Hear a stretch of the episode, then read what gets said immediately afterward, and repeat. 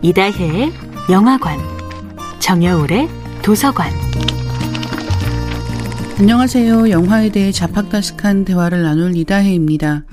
이번 주에 이야기하는 영화는 2017년 영화 플로리다 프로젝트입니다. 영화 플로리다 프로젝트의 포스터를 보면 알록달록한 색감이 가장 먼저 눈에 띕니다. 그 한가운데의 아이들은 신나게 뛰고 있고요.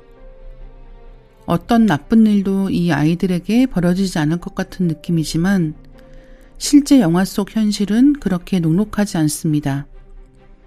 엄마 헨리와 6살 난 딸 무니는 서로 사랑으로 함께하며 신나게 지내는 듯 보이지만 경제적 위기를 겪고 있는 헨리는 무니를 제대로 돌보지 못하는 것도 사실입니다.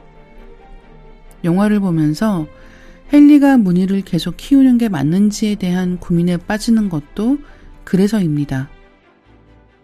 영화의 결말 부분에서 무늬는 오랫동안 함께 놀던 매직캐슬 모텔의 장기 거주자인 다른 아이들과 헤어져야 하는 상황에 처합니다. 그리고 이 마지막 순간에 무늬와 친구는 손을 잡고 어른들을 피해 도망칩니다.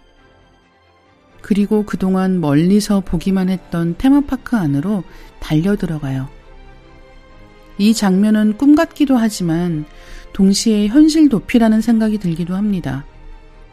무니를 둘러싼 현실은 아무것도 바뀌지 않았음에도 Celebration이라는 노래가 경쾌하게 흘러나오는 동안 힘차게 달려나가는 아이들을 보고 있으면 이게 해피엔딩인지 sad ending인지 잠시 생각에 잠기게 됩니다.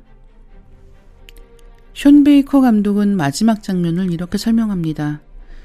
이때까지 영화가 아이들의 현실이라면 라스트 씬은 아이들의 머릿속으로 관객을 데려간다. 알렉시스 사베 촬영 감독은 스마트폰을 이용해 마지막 장면을 찍었는데요. 테마파크 측의 촬영 허가를 받지 않고 찍은 장면이라서 필름 카메라를 가지고 들어가 촬영할 수 없었기 때문이라고 합니다. 아이들의 키높이에서 질주하는 느낌으로 잡아낸 마지막 장면은 오랫동안 기억에 남을 것 같아요. 아이들이 지구상에서 가장 행복한 곳을 향해 달려간다. 라는 느낌으로 영화를 끝내고 싶었다는 감독의 말이 실현되었는지 직접 보시면 좋을 것 같습니다. 이다혜의 영화관이었습니다.